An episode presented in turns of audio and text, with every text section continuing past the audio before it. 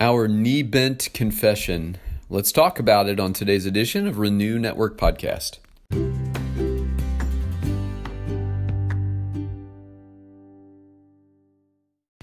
Good morning, my friends. We're moving on in our study of Philippians chapter 2 today, and we'll be looking at verses 9 through 11 and uh, finishing this section uh, between chapter 2, verse 1 and verse 11, uh, where Paul uh, talks about the humility of Christ and calls us to imitate his example. All right, my friends, before we head into the text, let's go before the Father. Heavenly Father, we love you today. We thank you once again for the gift of a new day. Um, we are hungry, as always, to hear from you, O God. And so, Lord, we bring all that we are into your presence so that we might engage all that you are as your Spirit speaks through your word once again. Father, bring to our hearts new insight and understanding. Give us the proper discernment that we might uh, understand your word in deep and powerful ways so that it might have its maximum impact in our lives. We love you, Lord Jesus. We believe in the transforming power of your word as we study it in your spirit for the purpose of our growth in grace. Uh, may this time be fruitful and productive, and we give you thanks for it in Jesus' name. Amen. All right, my friends, here is what Paul has to say in Philippians 2 9 through 11. Therefore, God exalted him to the highest place and gave him the name that is above every name, that at the name of Jesus every knee should bow, in heaven and on earth and under the earth, and every tongue acknowledge that Jesus Christ is Lord, to the glory of God the Father. Now, this uh, passage paints a glorious scene.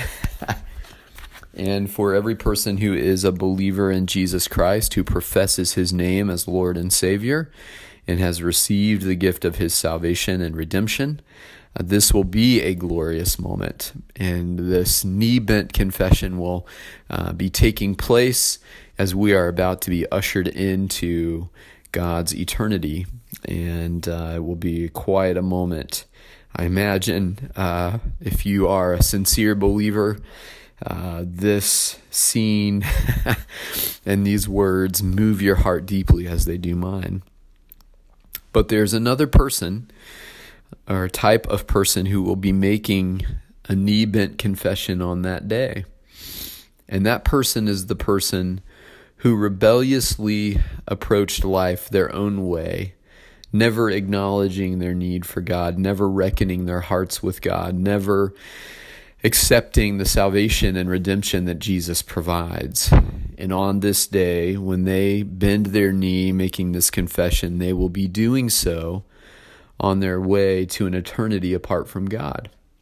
And this breaks my heart, my friends, and it is one of the strong motivating factors behind my answer to God's call that I might evangelize for Him, that I might lift up the gospel to others for the purpose of their coming to know Jesus and coming to see Him for who He is. Because as much as it depends on me, with every opportunity I'm presented, I do not want to bypass the opportunity to share the gospel with someone. Uh, I cannot picture in my soul the scene of missing the opportunity to share God's love with someone and them making a knee bent confession at the return of Jesus on their way to an eternity apart from Him. You see, when Paul says every knee will bow, he means every knee. The knee of every believer, every professing Christian, and the knee of every rebellious soul on their way to an eternity apart from God will bend their knee the moment they see Jesus.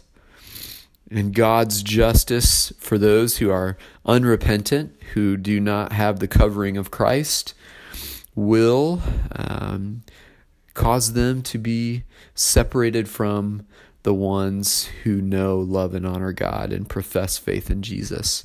This will be the moment when the sheep are separated from the from the goats, when the um, wheat will be separated from the chaff. And this is a moment that grieves my heart in the sense that there will be some, making that confession who will not be on their way to an eternity with God. And I hope it breaks your heart too, and I hope it motivates your evangelism, and I hope it it causes you to take seriously uh, making the most of every opportunity when the opportunity to share faith with someone is presented to you. Please, please, please, my friends, let us not take this lightly. Let us not take this moment selfishly that we glory only in the moment for ourselves, but we miss uh, we miss how this will be a dark and desperate moment for some who will be on their way to an eternity apart from Jesus. They'll bend their knees because in that moment they'll see him for who he is and they'll regret deeply that they never reckoned their hearts with Jesus in this life. The Bible says it's appointed once for man to die and then the judgment. We don't get second chances. We have this life to reckon our hearts with Jesus, and it's so very important, my friends, that we make the most of every opportunity to share his love, grace, and mercy with others. All right, my friends, I'm challenged by these words, moved deeply by them, and convicted as well.